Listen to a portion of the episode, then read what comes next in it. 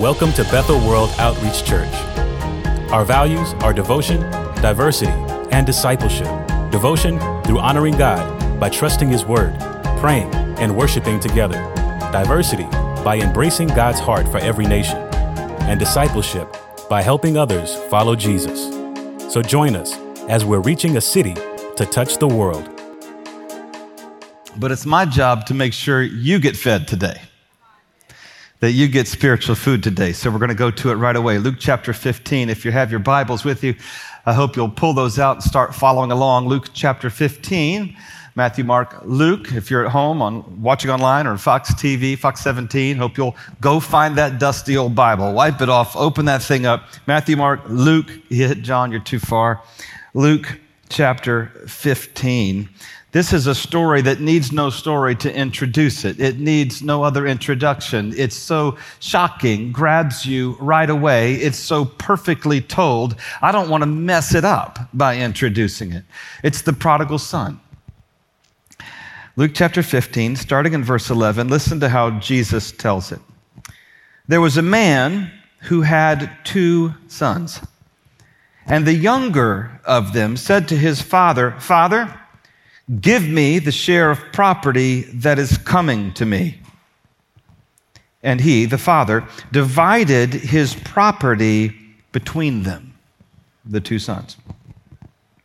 Not many days later, the younger son gathered all he had and took a journey into a far country, and there he squandered his property in reckless living.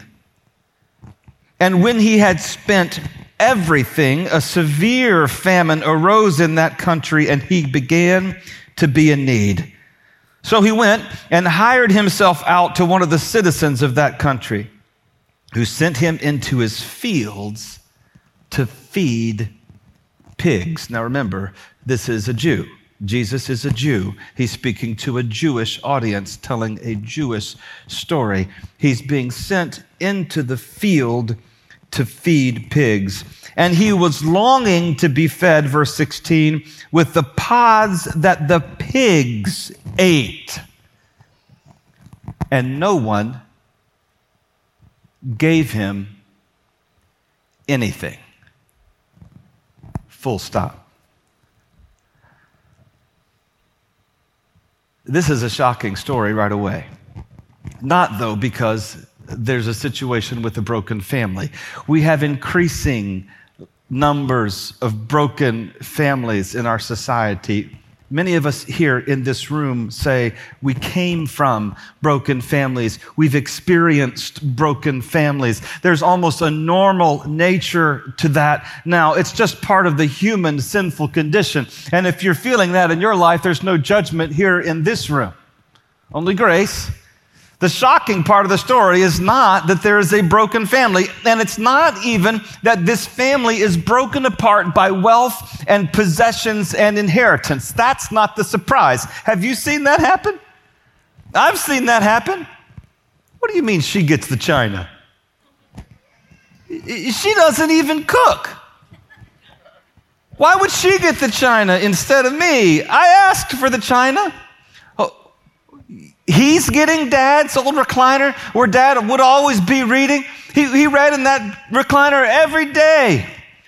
That brother of mine's never finished a book his entire life. I'm not sure he did any homework at all in high school. It's a ratty old recliner. Nobody would want it this worn out. He couldn't even sell it for $5. Why is he getting the recliner? And that's just the small stuff.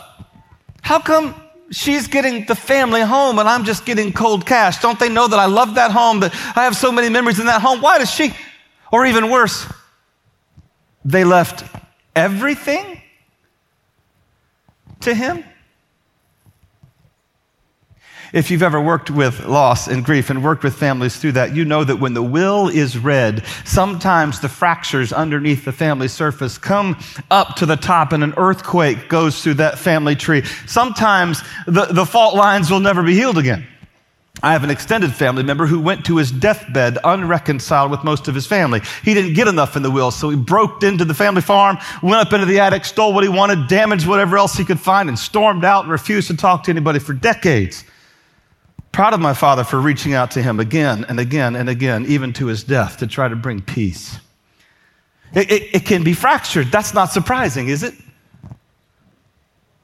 The surprising thing is that we're talking about inheritance and possessions and wealth, and the dad's not dead yet.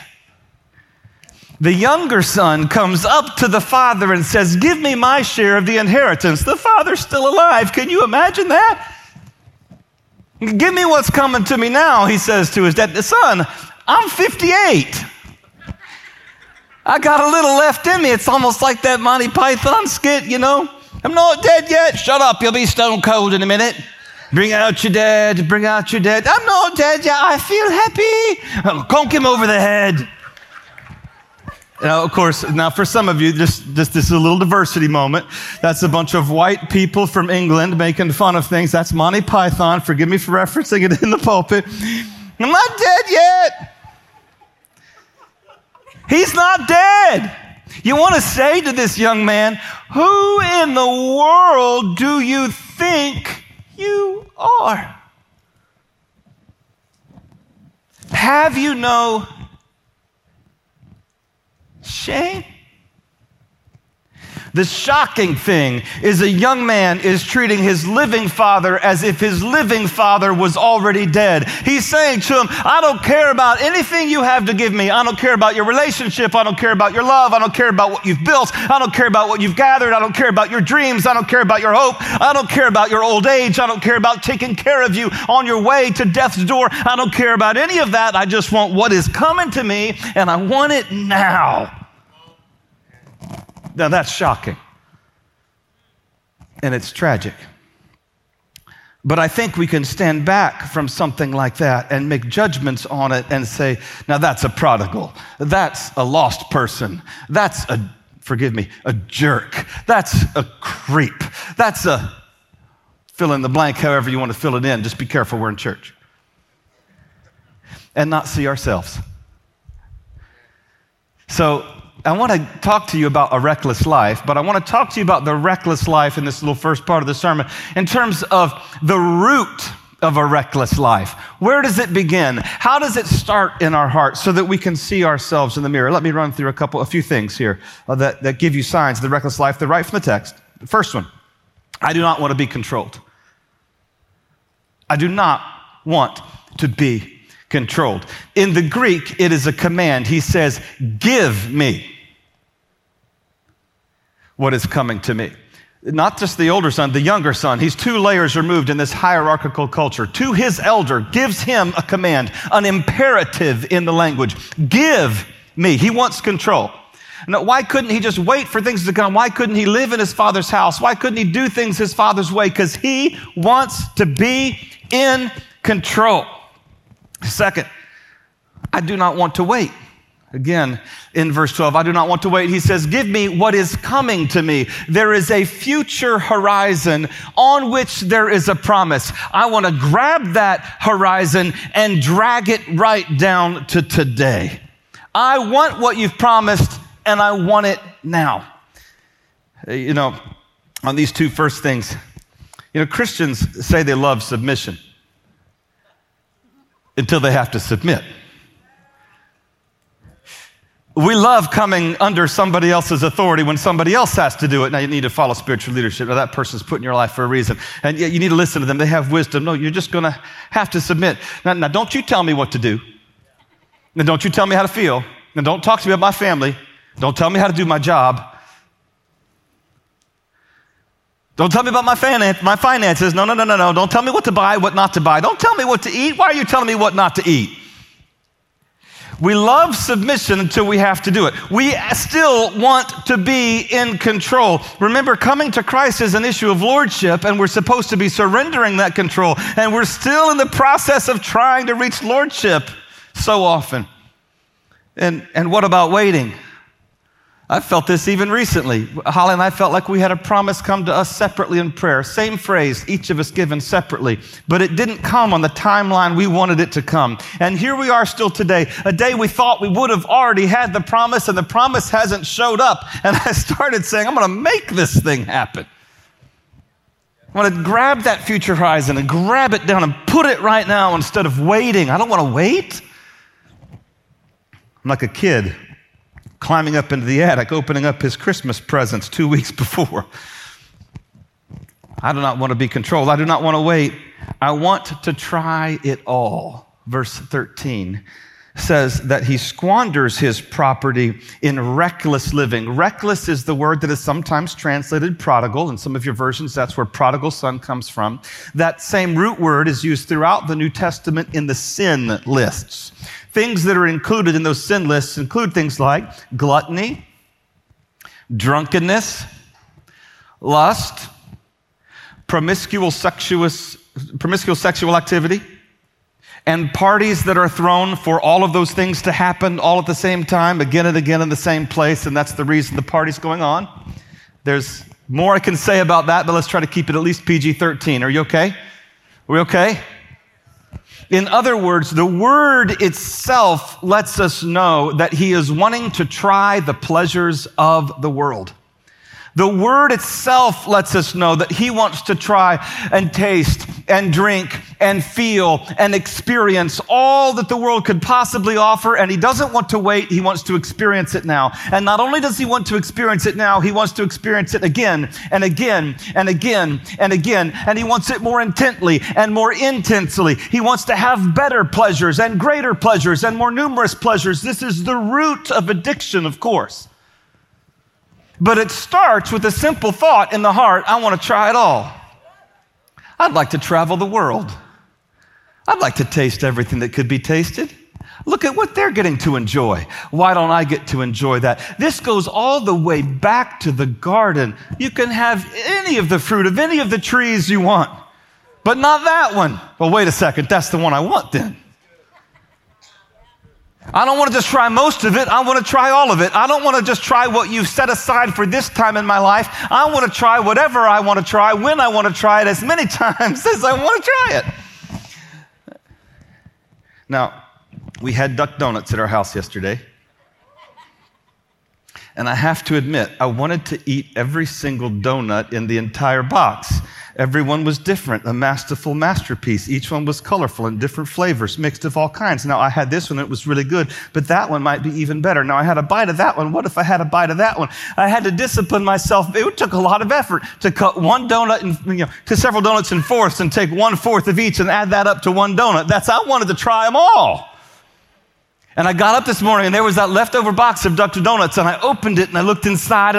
Ooh, there was probably just enough for the kids to have some, but I wanted that donut so bad. Took everything I could to put the lid back on the. You guys are more righteous than me, aren't you? You're more holy than me, Bishop, I can tell. You're not going to give in to that. We're all that way, aren't we? I want to try it all. I want to be in control and I don't want to wait. And to add to all of it, when we have made a mess of everything, I want to fix my own problems. When he had spent everything and a severe famine arose in that country, he began to be in need. Verse 15. So he went and hired himself out. Listen, this is a Jew to one of the citizens of that country. That would be a Gentile. First humiliation. Who sent him into his fields. Second humiliation. He was the son of a farm owner. Now he's a servant on a farm in the fields. That's the second. And to feed pigs. That's the third humiliation. Why won't he let somebody else help him? I'm going to fix this. I'll find my way out of this. If I work hard enough, long enough, I can dig out of this pit I've dug my way into, and the dirt just keeps, as he throws it, falls back on his head. The summary of this root in our life, the reckless life, when it's forming a root, is I will live my own way no matter what it costs me. No matter what it costs me, no matter what it costs my family, no matter what it costs my marriage, no matter what it costs my children, no matter what it costs my coworkers, no matter what it costs my neighborhood, no matter what it costs my church, no matter what it costs anybody, no matter what even costs me, I'm going to live my life my way. Do you hear the idolatry in that? The selfishness in that? And look at the beginning of each of those sentences. They all begin with I. And I, I, I often ends up with no one left but me. If I live my life wrapped up in I, I'll end my life with only me. There he is alone in the field, wishing he had pods to eat that pigs have, but nobody gives him anything. When he's friends are everywhere. But when all of that is gone, he finally finds out they were just hustling him all along. Do you know what I'm saying? A generous man has many friends, Proverbs tells us, but a poor man, a friend he cannot find. Why? Because they're not friends. They're false friends. When your back's against the wall, when all the chips are down, when everything is lost, when you have nothing left to give them, they won't be there for you. Those people that you're longing for their acceptance, I know I'm speaking to someone today right now. Those people that you're longing for their acceptance, you're longing to be cool like them, brought into the circle like them, wanted like them, invited to the party like they are. They won't be there for you.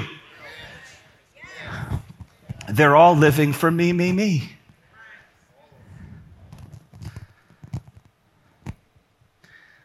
Turn back to your scriptures, verse 17. But when he came to himself, he said, How many of my father's hired servants have more than enough bread? But I'm perishing here with hunger. He's starving. He's literally starving. When you're longing for pods fed to pigs, your body is eating itself.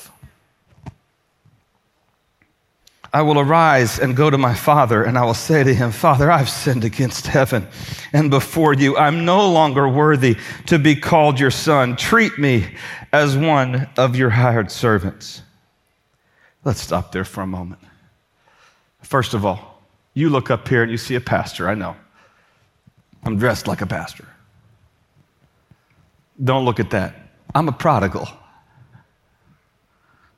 That's what I am.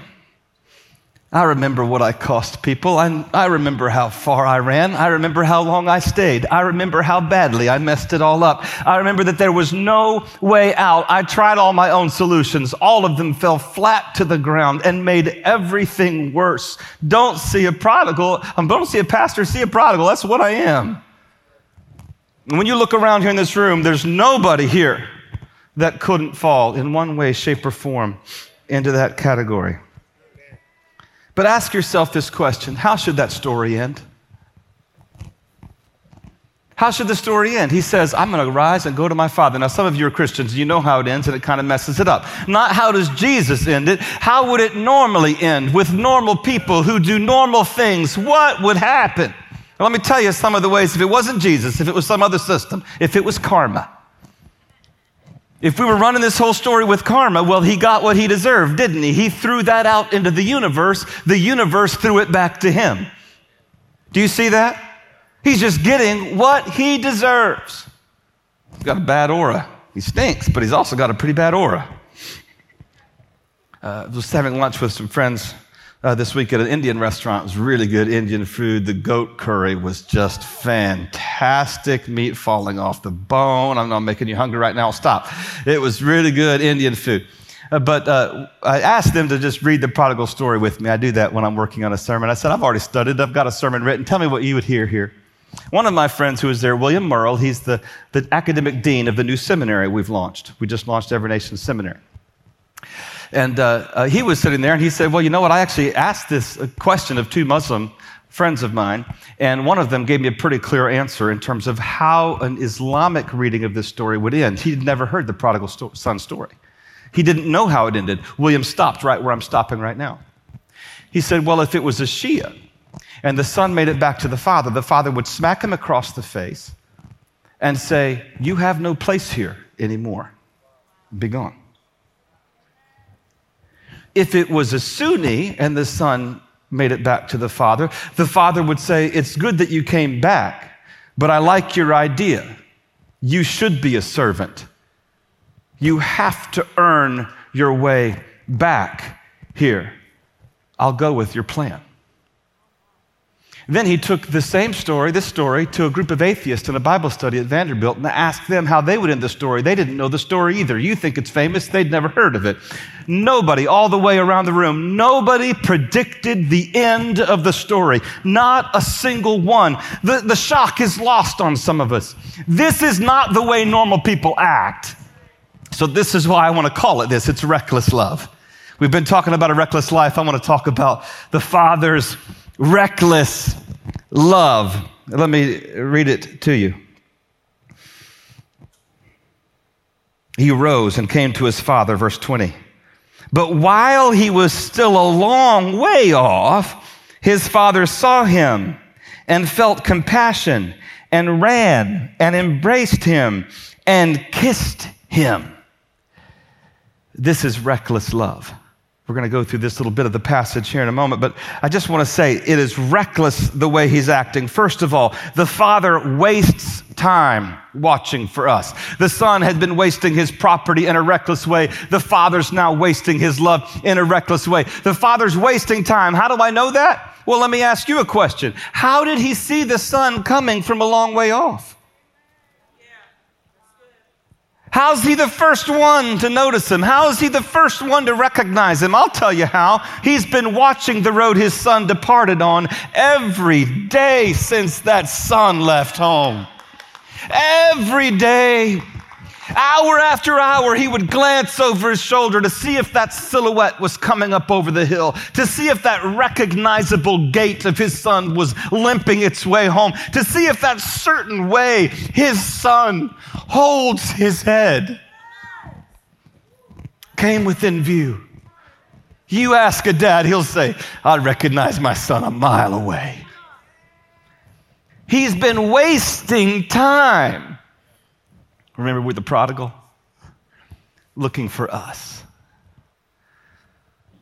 Second, the father wastes energy running to us. It says he sees him from a long way off and runs to meet him. No Middle Eastern man would run. He not only is a Middle Eastern man, he's a middle aged, well respected man with great status, but he grabs his robes, he tucks them up to his waist, showing his ankles and his knees, and high steps towards his boy.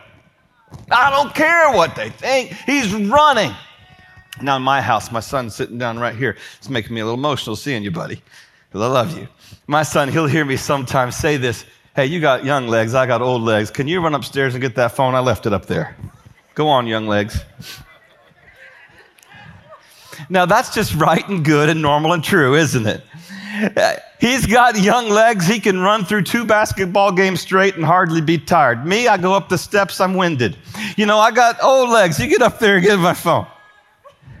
This father closes more territory than his son. Racing. Wasting energy. That son's going to get here. Wasting energy unnecessarily to get to him out of a heart of reckless, abandoned love. That's my father. Do you know my father? The father wastes resources covering us. Look down in verse 22. If you still have your Bibles open, I hope you do. It'll be on the screen. Verse 22 The father said to his servants, Bring quickly the best robe and put it on him. Put a ring on him and put sandals on his feet. You know what it doesn't say? Hey, uh, start up a fire, uh, put a big cauldron of water on it. We need to draw some hot water, and I want you to get him in a bath right away. Do you smell the stank on this guy? I mean, this is pig stank. That stays with you for a while. Now, I'm from Indiana. Maybe y'all don't know. I don't know how many hog farmers there are in the room, but we have a place in Indiana called Aroma, Indiana. I'm pretty sure it was hog stink that made them name that place. When you drive past a hog farm, you smell the hog farm. And this guy hasn't just been driving by, he's been sitting in it, looking really close at that nasty pig, nosing that pile of refuse, getting the pods out of it. He smells and stinks. He's been on a long journey. He's not bathed, full of body odor mixed with pig odor. He is, he is dirty. He is shabby. He is worn out. He smells. The father doesn't say clean him up. The father says cover him up. The father doesn't wait till he has his act cleaned up before he embraces them. He says, Get not just any robe, get the best robe, the single best robe in the house. Cover over him, cover over his sin, cover over his stench, cover over his mistakes, cover over his failings, cover over anything that would make him look like anything less than my boy. That's the Father's reckless love. Now, listen, that's pig stink. It's unclean stink. When that robe touches that boy, it now has to be burned. What are you going to do with that robe? it's unclean. He wastes, he wastes resources covering us. The Father wastes reputation to restore us. In verse 22, he not just gives him a robe, he gives him a ring, the signet ring that could be pressed into wax to form a legal binding document with a scroll that would commit the family to financial arrangements, the sign of his sonship, the sign of his authority, the sign of his position, the sign of his wealth put back on his hand. This is his father's reputation at risk. Don't you know what he did with what you already gave him? Are you a weak man? Are you a foolish man? People are going to ask, What are you doing putting a ring on that son? The father finally spares no expense to celebrate us. Verse 23 Bring the fattened calf, the one we've been preparing for quite some time the one that we've been preventing its meat from beginning to be tough or gamey. Bring that fattened calf and kill it. Let's eat and let's celebrate. For this, my son was dead and is alive again.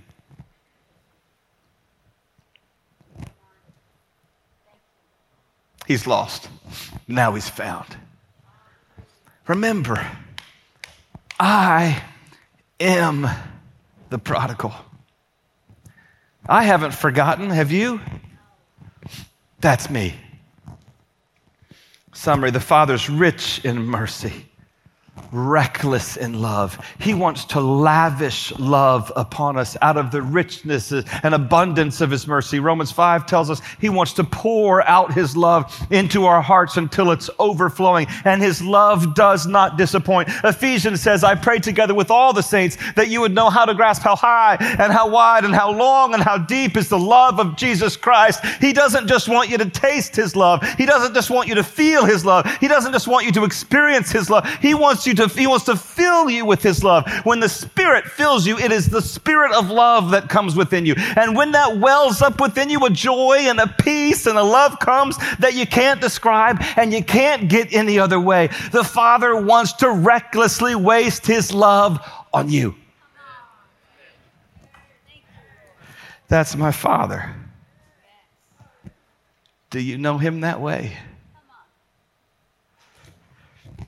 You'd think that's the end of the story, right? The tension is resolved. All the good things have happened. The lost is found. But no, something else emerges you wouldn't expect. The story turns and turns again. Look in verse 25. We're going to read about the resentful heart. Now his older son was in the field. And as he came and drew near to the house, he heard music and dancing. And the older son called one of the servants and asked, What do these things mean? And the servant said to the son, Your brother has come, and your father has killed the fattened calf because he's received him back. That's the first miracle. Safe and sound, that's the second miracle. Verse 28. But the son was angry and refused to go in. Do you see the bitterness? His father comes out and entreats him, but he answered his father, Look, these many years I have served you. I have never disobeyed your command, yet you never gave me a young goat that I might celebrate with my friends. But when this son of yours who has devoured your property with prostitutes, you, when he comes, you kill the fattened calf for him? You hear it? Do you hear the anger? Do you hear the bitterness? Uh, the rage. Let me walk through the resentful heart with you, the marks of a resentful heart quickly. I need to go through them quickly. They're in the passage. I won't have time to point you to each verse. First, I serve to be seen. Haven't you seen me out in the field? Haven't you noticed me? Why aren't you paying attention to all that I'm doing? Is that why you're serving? So that you can be seen? When you're not seen and not noticed, is that a ding or are you kind of happy that you're secretly serving and nobody noticed because after all, you're trying to serve? The second, I obey to gain love. He says, I've never disobeyed you. Why aren't you giving love to me? I thought that was how this would work. I would do great obedient things. You would give me great wonderful love. Why aren't you pouring things out on me? Isn't that why I'm obeying? No, no, no, no, no, no. Wait a second. Don't you have it backwards? Are you obeying to gain love or are you in love obeying? Because you love so much, you want to give more, obey more, serve more. The reckless love of the Father hasn't changed this heart yet, you see. Third, I need to be celebrated. If you find yourself in somebody else's celebration moment thinking, why aren't they celebrating me? And you're frustrated by that and you feel the pulse of the resentful heart growing inside of you, watch out. It's trying to get a hold of you. It's trying to grow inside of you and take over the heart of reckless love that the Father wants to give you. It's trying to take over. I need to be celebrated. Uh, fourth, I am waiting for what is mine. That's what the Son is doing. Now we realize He's not just loving the Father and enjoying the Father's love and not expecting anything in return, but the love of the Father and enjoying the Father, and he hopes his Father can live as long as possible. No, no, no. He's waiting for that man. You see? to give him what's coming to him or get out of the way so he can have it. He's biding his time. He wants what's coming to him. In other words, at the root of the resentful heart is the same root that is at the root of the reckless life. I want what is mine.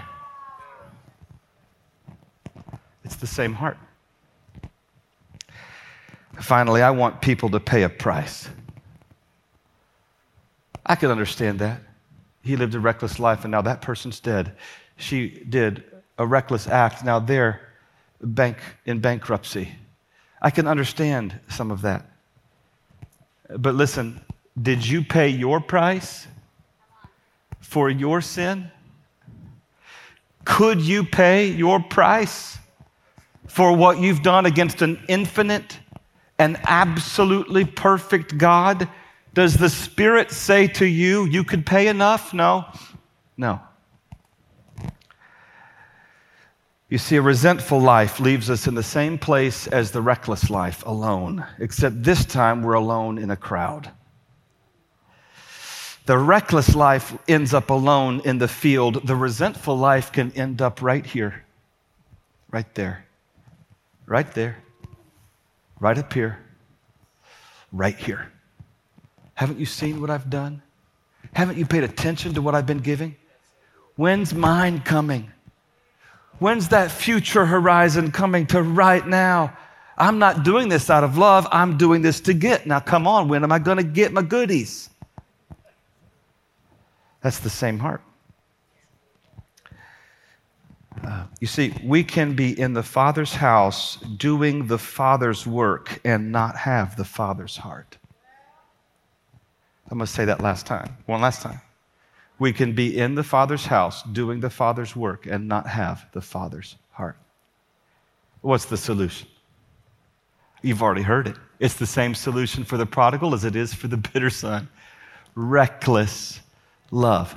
Reckless love is the only thing that can fix what reckless lives have broken, including the brokenness in the heart of the bitterness older son. Reckless love is the only thing that can fix what reckless lives have broken. Not earning it back, not changing the karma, not being shamed strongly enough, not working your way back into the family, not righteousness. You can't be righteous enough. All of our righteousness is like dirty rags, Isaiah tells us before the holiness of God. Anything we try to do will fall short. Yes? Is this the gospel you know? There's only one true older brother. His name is Jesus Christ. He saw the sins that we'd committed and the bitterness that we hold, and he came all the way downstairs And he said, I'll pay the price for that robe. I'll pay the price for that ring. I'll pay the price for that sandals. I'll take the humiliation of reputation upon me. I will take the scorn. I will take the shame. I will take the sin. I will climb up onto that cross and pay the infinite price for the infinite sin for every single prodigal and every single resentful son in all of the universe. I will pay it once and for all so that it can be done. And for him, it was for the joy set before him that he went to the cross. And we are that joy. And he says there's more rejoicing in heaven for one sinner who is saved. There's more rejoicing in heaven for one lost coin in the house that's plucked out of the crevices of resentment and brought into the light of God's glorious grace. Would you stand with me? I have one story I want to share and then we'll be done. A few years back, I was in a team building exercise with a bunch of preachers. You've gone through those team building exercises? You know how these go. We were blindfolded, all the preachers were blindfolded, and there was a set of chairs out in the parking lot with ropes tied between them. They told us they were going to lead us into that rat's maze, and the team building exercise was that we had to find our way out blindfolded. We could either work together, we could work alone, we could do it any way we wanted, but we had to find a way out of the maze. But if at any time you needed help, just raise your hand and somebody will come help you right away. If you're scared, if you're fearful, if you need help for any reason, just raise your hand. Blindfolded. Five minutes in, I heard that, you know, raise your hand again if you need any help. And I ignored it. I don't need any help. Goodness sakes, it's just a little rope maze. I'm going to find my way out of this. I'm going to beat this thing. I'll show you guys. Not that I'm competitive. Seven minutes in or so, I heard, well, some, one person has found their way out of the maze, but if you need help, just raise your hand.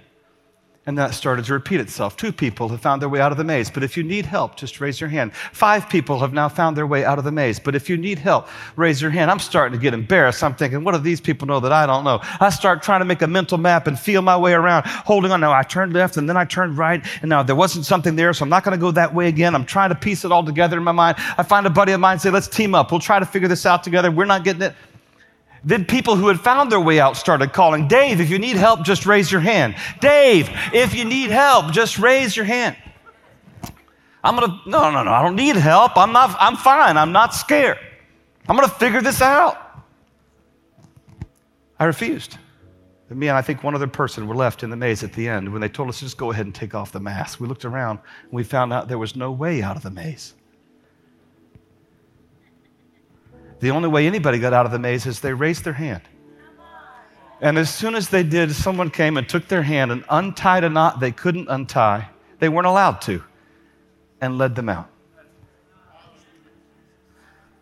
That was the best picture I've ever had of what it's like to really truly be lost. No, I don't need any help. I can fix this. I'll take care of it. No, I know, you know, you're saying, he's probably saying this for somebody else. I'm fine. Thank you very much. God has designed this thing to work this way. He won't allow you to fix yourself because that's part of the problem that we want to fix ourselves. Whether it's that resentful heart that's beginning to beat within us, or it's the reckless life that's starting to set in roots. And we don't need to go to some far country anymore. The guardrails are off of our society. We can just go across the street to live a reckless life here in America. Shoot, we can just reach into our pocket and pull out of our phone and pursue the pleasures that we, we shouldn't be pursuing. He won't let us figure it out on our own. Would you bow your heads with me?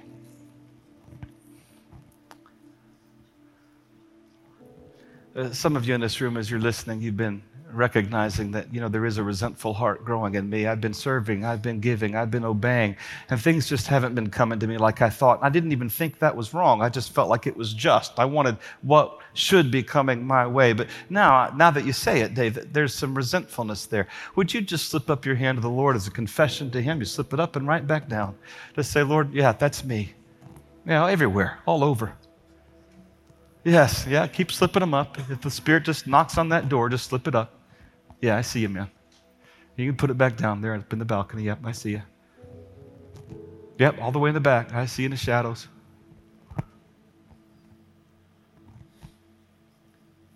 Wonderful. Thank you for that humble confession, for saying, Lord, I need help. Somebody's got to help me with this. Now, there's others in the room, let's just admit it. There's some part of your life that's become reckless. Maybe it's a hidden corner nobody knows about, and that root has started to dig in, and you're pursuing pleasures you shouldn't pursue, seeking things you shouldn't seek, running away from God, maybe in hidden and secret ways. Others of you might, this might be the first time you've darkened the door of a church in a long time. You can't believe you haven't been struck down by lightning because you know what you've done, and everybody else knows what you've done. It could be a long stretch in between those two, but if you would say, you know what, Lord, now that he's been talking up there, I realize that reckless life is taking root in me. Every head bowed, every eyes closed. You just want to lift up your hand to the Lord and say, That's me. It's just you and him. Say, That's me. Yeah, everywhere. Goodness. Yes, anyone else? Yep. Way up in the back, you can slip it up and slip it back down. Yep. I see you. Anywhere else? Yes. Just slip it up to the Lord and back down. All right, everybody keep your head bowed and eyes closed unless you raised your hands one of those two times. And if you did, look up and lock eyes with me. If you're looking at me, that was you. It's the same solution to both sets of people. You need someone to help you out. So I'm going to ask you to do something. I'm not forcing you to do it, and God can certainly work in your life outside of this moment. But ministry team, if you, they're coming down here in just a moment, people who are trained to minister and pray and to help people find their way into God's reckless love. And if that was you, come right now. Let them pray for the little bit of resentment that start to build up in your heart. Let them pray for that little bit of recklessness that started to take root. Let them pray with you if you haven't given yourself over to the lordship of Christ. Let them pray with you. Let me tell you this. Do it alone. See how far you get. You'll end up in a field. Alone. You'll end up outside the party alone. Christian's going to sing a song. We'll tarry for a moment. When she sings, you come. If you haven't come already, if you're nervous, just grab the person next to you, say, Come pray with me. They won't know if it's them or you. and that person next to you, I guarantee you, they won't mind.